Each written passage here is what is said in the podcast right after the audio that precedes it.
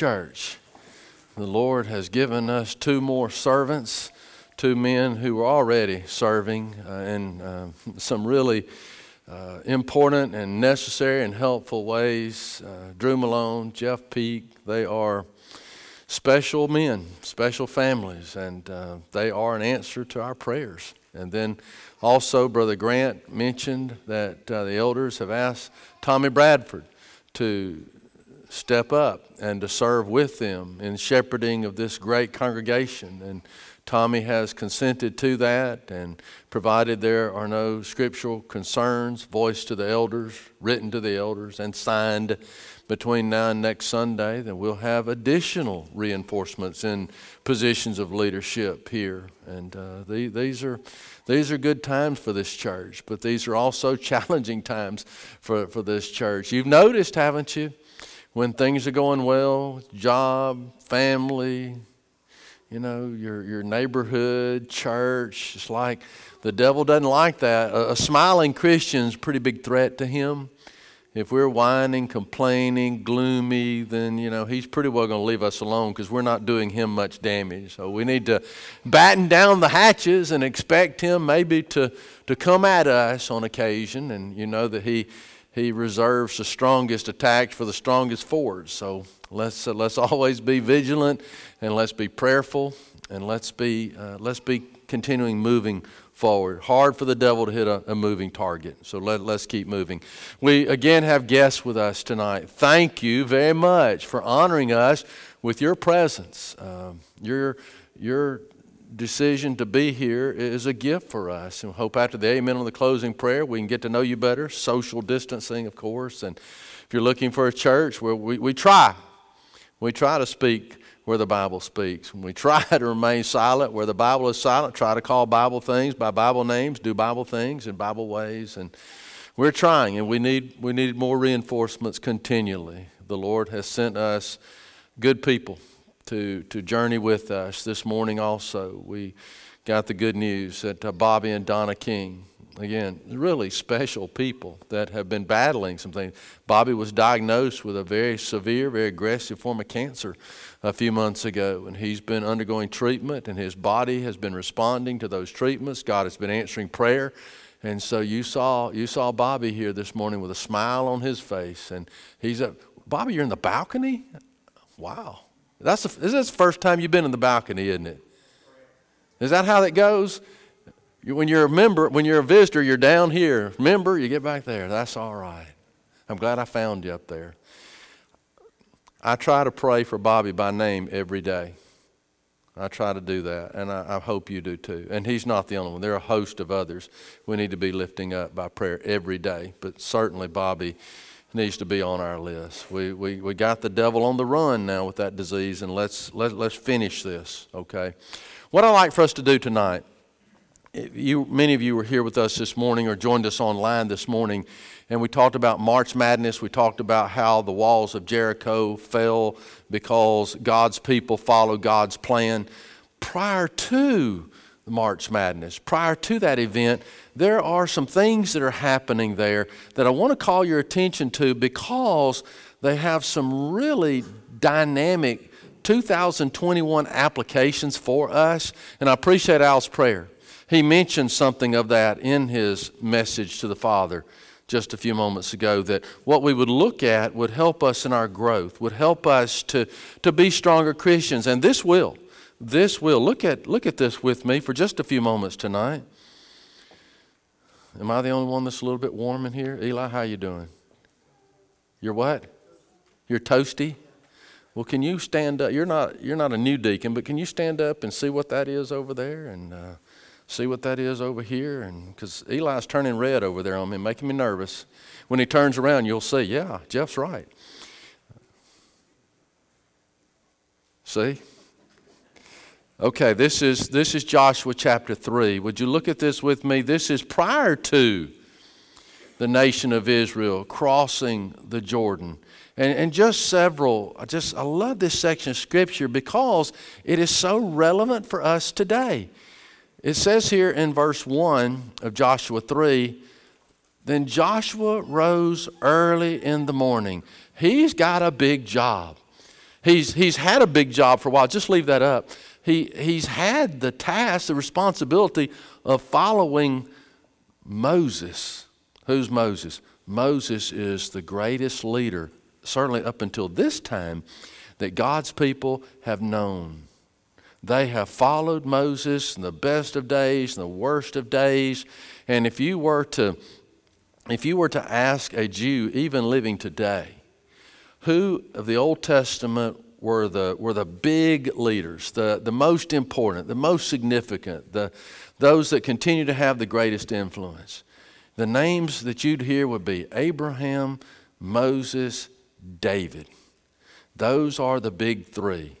And with many Jews, it's all about Moses because he's the one that actually was leader. We know God's a leader, but Moses was a human leader to finally get the Jewish people out of Egyptian bondage. He is the one that got them to the brink I mean, to the front door of the promised land. He's the one that had to deal with all that arguing and complaining and one step forward and 20 steps back. And he was, he was an, an amazing, remarkable leader. Joshua had to follow him. Can you imagine that? He's the great coach with all the victories, and and Joshua's the next coach. He's the CEO of a corporation that has made lots of money and, and made lots of great decisions and has grown, and, and, and Joshua's the next guy in charge of the company. You know, Joshua was the next preacher to follow a preacher who'd had decades of, of effective ministry in one place it is really difficult to follow someone who has been so influential, so prominent, so effective. Joshua essentially raises his hand. He says, I'll do that. And he understood, if you go back and look at Joshua 1, one of the reasons he's able to do that, God made him a promise as I was with Moses, so I'll be with you. In that whole chapter, there's just so much of getting back to the idea of, of be strong, be courageous. Be strong. Be, repeats it over six times, depending on your translation. More than six times, he tells him. And if somebody visits you that knows your future and they tell you, hey, I know what's coming, so you need to be real strong and courageous. They keep repeating that to you. You know what that means. That means something pretty significant is coming your way, and you need to get ready. Joshua is following Moses. And, and maybe the case could even be made that, that he is ultimately a more effective leader than was the one he followed, Moses. He did get the people into the promised land. He does not seem to have a problem with, uh, with his temper to the extent that, that Moses did. So he, he's a phenomenal man. And so that's why it's so surprising to me. What you look at Hebrews 11, that great hall of fame of faith, the glaring omission in that chapter is Joshua. Why isn't Joshua? I mean, every, all the greats are mentioned in Hebrews 11. It is mentioned what we studied this morning that by faith the nation of Israel they, they marched and then the walls fell. Joshua's never specifically, mentioned, and there, there's some theories as to why that is, but I'm just saying he is probably the mo- more underappreciated, undervalued of all the leaders. And what did we just read? He got up early. Have you, have you observed, that a great 2021 application for from the Bible? Haven't you observed that most successful people get up? They get up early. Don't elbow somebody sitting next to you. Okay. They get up. They get up early. They get after it. Abraham got up early. David got up early. Daniel got up early. Jesus got up early. I mean, these are people that when they got a task and got something to do, whether it's good or bad, I'm impressed. Abram, Abraham, he even got up early the day he's going to climb that mountain and offer his only son as a sacrifice. If there's ever a day to justify sleeping in, it was that day. He gets up early in the morning. I know, spring break for a lot of you, so I get it. Maybe need to sleep in, right? But as a general rule, let's be the kind of people who, to use the proverb word, are not slothful. We get up, we get after it, we get the morning. Oh, it's such a wonderful time. There's not as much competition for your attention. You see beautiful sunrises, you see the evidence of God. There's more time to pray, there's more time to read, there's more time to make some notes and organize the day. It is the best time of the day in the morning. And if my mama had known when I was a teenager I'd be standing up in front of people saying this, she would be shocked because I had to come to this early rising philosophy kind of late to the party. But I see in my Bible every person of significance that when we read of them and what time they got up, it's early. They could not wait, it seems, to get going and to be. That's why I, I think that, you know, in a lot of churches, the Sunday morning early service is surprisingly one of the more populated of the assemblies because there, are a lot of folks just, hey, it's Sunday. I just want to get up and go ahead and go worship my God. Just something to think about there. He gets up early in the morning and attends to his task. And then notice, notice what he says to the people in verse 4, another application. Yet there shall be a space between you and it, 2,000 cubits, you know, going through the details of how we're going to be crossing this Jordan. And then he says, Do not come near it that you may know the way which you must go. Can't crowd up. That's going to be directing you. If you get all close to it, not everybody can see, see that GPS in a sense. And then this line For you have not passed this way before. What does that do for us when we are about to do something we've never done before? When we're about to go to a place we've never gone before. It gives us humility gives us also a sense of excitement. This is something new that I'm going to experience. Maybe gives us a, an adrenaline rush. And, and we understand that for us, every day is a day we have yet to live. It's a new day. It's a new opportunity to, to get right maybe what we got wrong yesterday or to build on the things that we did well yesterday. But every day, what I love about Christianity is every day is, a, is a spiritual birthday for us in a sense. It's, it's a fresh start. It's a, it's, it's a New Year's Day for us. It's a birthday. It's a Thanksgiving. It's all those holidays rolled into one. And then notice the key to being successful in this new territory we're entering. Joshua said to the people, this is verse 5 of Joshua 3 sanctify yourselves. Uh, our translation of this would be do what you need to do to clean yourself up, to be the special person you've been called to be. You're, you're not to live as you previously lived. You're not to be like folks of the world. You're no longer a part of that. Sanctify, it literally means to, to set yourself apart for a holy purpose. Notice what happens when sanctification occurs. For tomorrow the Lord will do wonders among you. Would he do wonders among them if they first do not sanctify themselves? Absolutely not. So, step one, we're getting up early. Step two, we're cleaning ourselves up. Step three, next, God is able to do special things with us. If we, if we tonight can make sure that our hearts are pure, that our vocabulary is pure, that our eyes are watching pure things, our ears are listening to pure things, that our hands are doing pure things, that we are sanctifying ourselves, that gives us so much more of an advantage over the devil tomorrow. It gives us so much greater likelihood that God can do wonders among us. But first, there must be some sanctification. God can use anybody, anytime to do great things.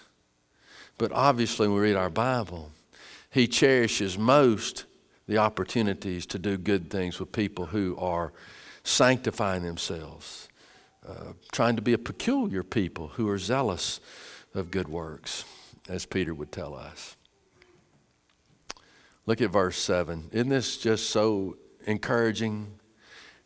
And the Lord said to Joshua, This day I will begin to exalt you in the sight of all Israel, that they may know that as, repeated from chapter 1, as I was with Moses, so I will be with you. You see, all these 2021 applications here. It's good to get up early. It's good to understand where every day is a, is a new day. It's a new place that we're to be and going to be to the glory of God. And then it's important that we be cleaning ourselves so God can best use us to accomplish His will. But then, then do, you, do you see this that the, the application of this, that as, as God was with Moses, he was with Joshua. And we just naturally can carry it on to the next step. As God was with Joshua, he was with Moses. As, as God, excuse me, as God was with Moses, he'll be with Joshua. As God was with Joshua, he'll be with Jeff. As God was with Joshua, he'll be with us. He's I really can't think of a time in my Bible, can you, where, where God left somebody where God chose not to be with somebody. I can think of numerous examples where somebody chose to not be with God, right? Kind of like the analogy involving the prodigal son. Who left whom? Prodigal son left the father. Who had to come back? The prodigal son. The same road that took him away is the same road that, that brought him home. Same, same with us. The issue is not will God forgive? Like that, that father, will God give us the, the robe, the ring, the shoes, the fatted calf, the welcome home party? He will. That, that's not the, the, the question is will, will the person, us, if we're that folks, that have left God, will we come back? It's not will He forgive, it's will we repent? And, and we see here a God, our God, who's making a promise I'm going to be with you. But again, that promise is conditional. It, depends on Joshua sticking and staying with God. And thankfully, Joshua did that. Again, I, I, can think of no more remarkable person in our Bible. And there's so many of them that are remarkable, but none trump Joshua in his faithfulness to the Father in, in spite of extraordinarily difficult circumstances. These people at the death of Moses did not suddenly become more manageable. They didn't become better followers, many of them. They still tried to revert to their former ways and attitudes and, and rebelliousness. They were a complicated, complex group. But Joshua was able to do good things with them, wasn't he? All right, we're still looking at these applications. Look at, look at verse 10. Joshua said, By this you shall know, oh, this is so good, that the living God, that's the, that's the difference between our God and other gods. Ours is a living God, is among you, and that he will without fail drive out from before you the Canaanites, the Hittites, the Hivites, the Perizzites, the Girgashites, and the Amorites, and the Jebusites. This is an oversimplification, but anytime in your Bible you read of a group of people and their last name is an ite or ites, bad folks. I think of one or two of that category, not so bad. Ites, bad people. So he just listed a lot of bad people, a lot of walls that needed to be overcome, a lot of Goliaths in that. And he, he gives them the great confidence. The victory is already won. You're an athlete. You're about to play this big ball game, and you have absolute certainty before we tip off, before we throw the first pitch, or before toe meets leather that you're going to win. How much more effectively are you going to play? How much more confidently? How much more joyfully? That's the message to Joshua. That's the message to Jeff. That the, the book of Revelation, book of Hebrews, same kind of thing. The victory has been won. Our privilege is just to keep on keeping on. It's already been determined. God's people win. What hasn't been determined yet, who are God's people going to be? Are we going to be in that group? And hopefully we're obviously in the process, right, of determining that's the team we're going with. God promises them victory. He promises us no less. All right, another wonderful, wonderful application. Are you, are you jotting these down in the margins there? Verse 13.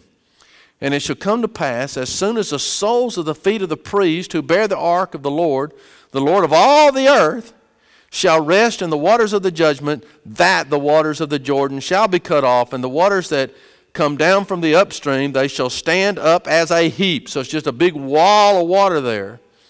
And when does that happen? This is significant whenever the feet of the priest go into the water. When they make contact, when they obey, then something good happens. The something good does not happen until first there is obedience. what happens with us. Sometimes we want the good result without the obedience. Why isn't God blessing me? Maybe it's because I've yet to obey the Father. When the obedience happens, the good things follow up. Look at, uh, look at 15. And as those who bore the ark came to the Jordan, and the feet of the priest who bore the ark dipped in the edge of the water, for the Jordan overflows all its banks during the whole time of harvest, that the waters which came down from upstream stood still and rose in a heap very far away at Adam and so on. When did the waters stand up in a heap? When was the, the pathway provided?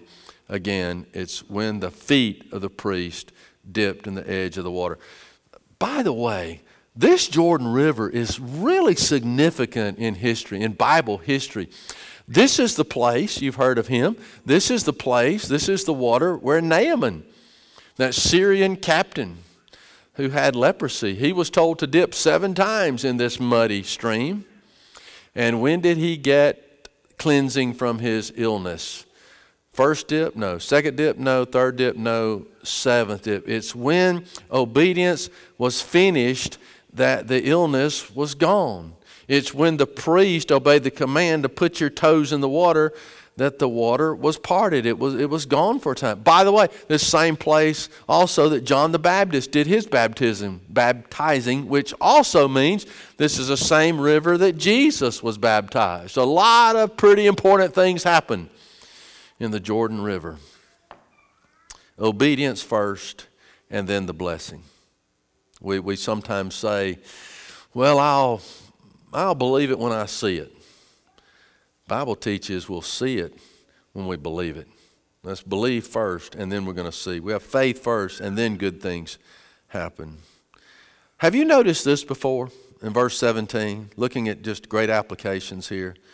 Then the priest who bore the ark of the covenant of the Lord, which is symbolic of the Lord's presence among his people, when, when they bore the ark of the covenant of the Lord, when they stood firm on dry ground in the midst of the Jordan, and all Israel crossed over on dry ground until all the people crossed completely over the Jordan. So, what is that saying there?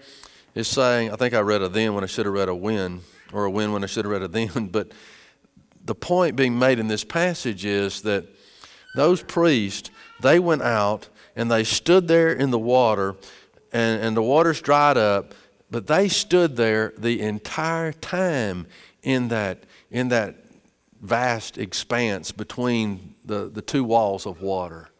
They didn't just get their toes wet, everything dries up, and they scoot on to the other side safely.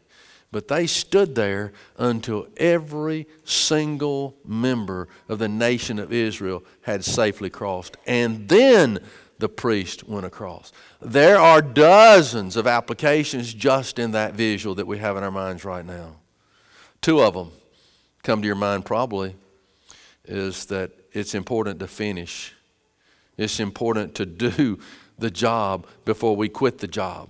And, and these, these priests, they had the job of standing there, and their presence was demonstrates their obedience and they had to finish their obedience so that all these people could safely make it through. It is such an easy thing to start. We can begin anything, anytime. We are expert at beginning things, but sometimes we struggle to finish the good things that we have begun. That's why these priests are to be. I would say it's a pretty scary proposition to stand there with, with all these, these waters up around us. I would be a little bit nervous maybe in a situation like that. And we're thinking here, right, uh, if there are 600,000 men that were marching around Jericho shortly after this, then got to be what, two to three million people crossing Jordan. They stood there for quite some time, but they stood there until the task was finished. What does Paul say near the end of his life? I have finished the race. What does Jesus say when he's on the cross? It is finished. It is important to begin. It is even more important to finish the good things that we have begun. That's what these priests did. And then, you know, another application I'm sure comes to your mind. It just kind of reinforces to us what good leaders do. And we're all trying to be good leaders. I'm not just talking about apostles, apostles or elders or deacons or preachers or teachers or daddies, but we're all, according to Christ, to be salt, to be light, positions of influence, headlights, not, not taillights. We're, we're all to be radiating Jesus. We're all to be having the best possible influence. And one of the things that we leaders do is try as best we can to make sure those that are following us are safe spiritually.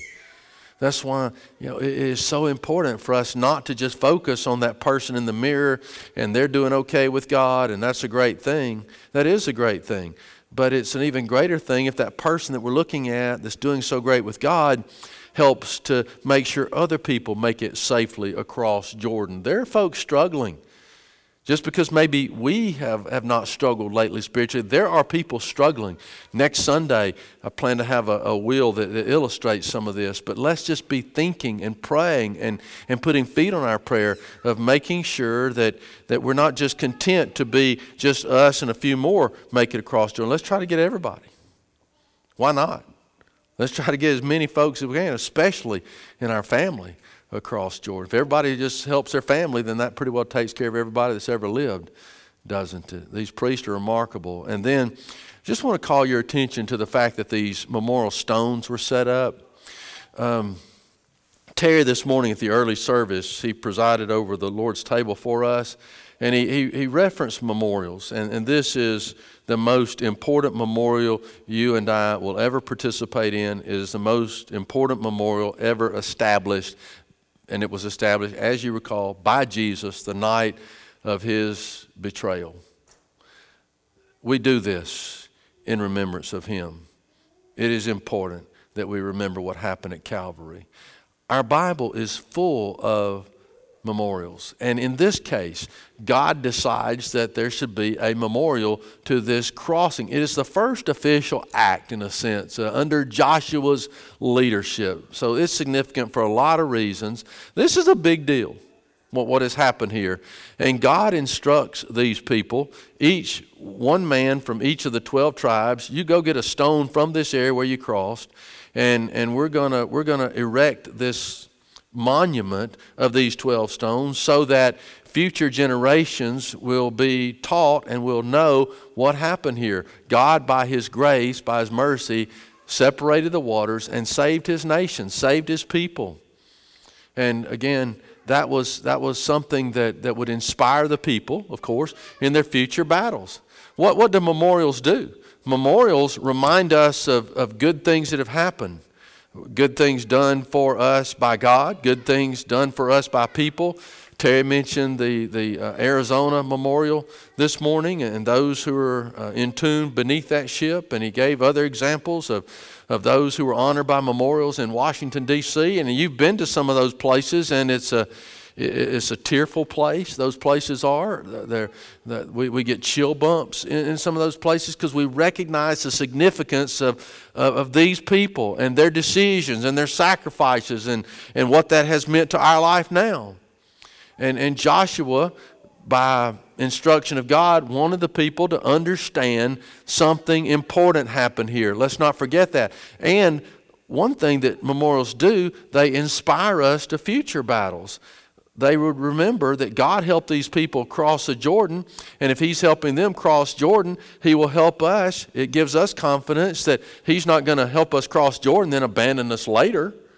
There are other Jordans to cross, there are other walls to conquer, there are Goliaths out there that some people are facing, dealing with every day. And if we can remember something in our past that where God blessed us, where we had some kind of victory, then that gives us confidence to fight knowing that the outcome has already been determined. Memorials.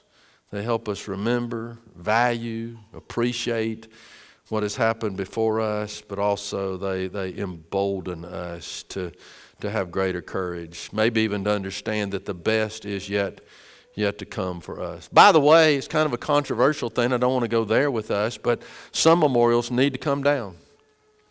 Uh, there are memorials to, to Lenin, for example, to Stalin in Ukraine. They're coming down. In fact, they're, they're almost all down now because, and I know that's history and we got to be careful about all that stuff, but, but in most towns in Ukraine, there are palaces of culture. There are squares in front of these palaces of cultures, and that's where the military have their parades, their demonstrations. And the dominant face is a huge statue of Lenin. Lenin was the mastermind, the evil incentive behind the destruction of millions of people. And, and it is time for him to no longer be the dominant face in many places. When we first started going to Ukraine in 1993, that was a long time ago. We were baptizing people in the Olympic pool in the Palace of Culture behind the huge statue of Lenin. And I just thought that was kind of ironic and a blessing from God, God's providence, maybe. Probably the greatest enemy of God this side of the first century was somebody like Lenin. And behind him, the church is growing. The church is having souls being added to it. That memorial, when it came down in Kramatorsk, was a time of great celebration, a time to kind of turn the page and to have a, a new life and build for ourselves a new, a new history over there. You know, just because we've always done something a certain way doesn't mean it is the best way. And we need to compare what we have done, what we are doing, what we're intending to do, not with what we have been doing, but rather what is God's will. Is this the best way? Is this the most effective way? Is this the most godly way? Is this the most scriptural way? That's what matters. I had an old preacher buddy years ago. He's going to buy a boat. He's retiring. He's going to buy a boat. And he's going to keep it in the water down the Gulf of Mexico. He did a little research. Any of you ever bought a boat? You know the two best days of your life, right? The day you bought it and the day you sold it. But he was going to buy a boat, a big boat. And again, he's going to keep it docked in the water. It's going to be so big, couldn't take it up and put it back in every time he's going fishing or going for a boat ride. And, and he started doing some research on this. And he said that he decided not to buy a boat. The reason he decided not to buy a boat is because he learned that over time, when those boats are down in the water, they accumulate barnacles and, other things just get attached to them. And every year or so, you got to pay a lot of money to lift that boat up out of the water and have somebody professionally remove all those barnacles and crustaceans and other things that attach themselves. And, and he, he used that uh, very effectively as spiritual application. He said, he said, from time to time, that's what we need to do, do to ourselves. We just kind of need to pull ourselves up out of the water and give ourselves a very careful inspection in view of Scripture because over time, things, beliefs, traditions, behaviors, actions, mindsets can attach themselves to us that did not come from the Word of God. And those things can become a type of memorial to us. They can become so important to us. And, and if they didn't originate with God, they need to be removed. That can be a painful process. So the best way is to never let those things get stuck on us. Everything that we say, everything that we do, everything that we think, everything that we are, it really needs to come to us from God. It makes life better. It makes life more blessed for us and for those that get to be in our circles of love and influence. Would you pray with me, please? Father, thank you so much for Joshua, for the lessons we learned from him. Help us, Father, to study in view of applying these truths and help us to, to be better people tonight because we've looked at these applications and help us to to, to finish this now. Help us to take the next step, and that's the implementation of these principles. Help us, Father, to grow daily from our study of your word. Help us to grow daily from our communication with you. Help us to grow daily because of our uh, interactions with our brothers and sisters in Christ. We know the devil's going to come knocking this week, and we pray, God, that you give us the strength to not open that door, to reject him, to, as best we can, defeat him, destroy him. We pray, God, that you'd help us to protect others, to be watchful for their souls as best we can, too. Be with those folks that are traveling. Bring them back safely to us. Be with those that are sick. Restore them to their health soon. Father, please be with those that uh, need a prayer tonight. We pray that they'll, they'll pursue whatever help that we can provide, whatever help you can provide. Father, we pray for those also who have yet to put on Jesus in baptism. We pray that they will soon be obedient to what Jesus taught Nicodemus in John chapter 3, what Peter taught the crowd in Acts chapter 2. We pray, God, that tonight we're all better people because we made the decision to be here either in pew or online. We love you, Father. Thank you for loving us. In Christ we pray. Amen. If we can help you, would you come, please, while we stand and sing?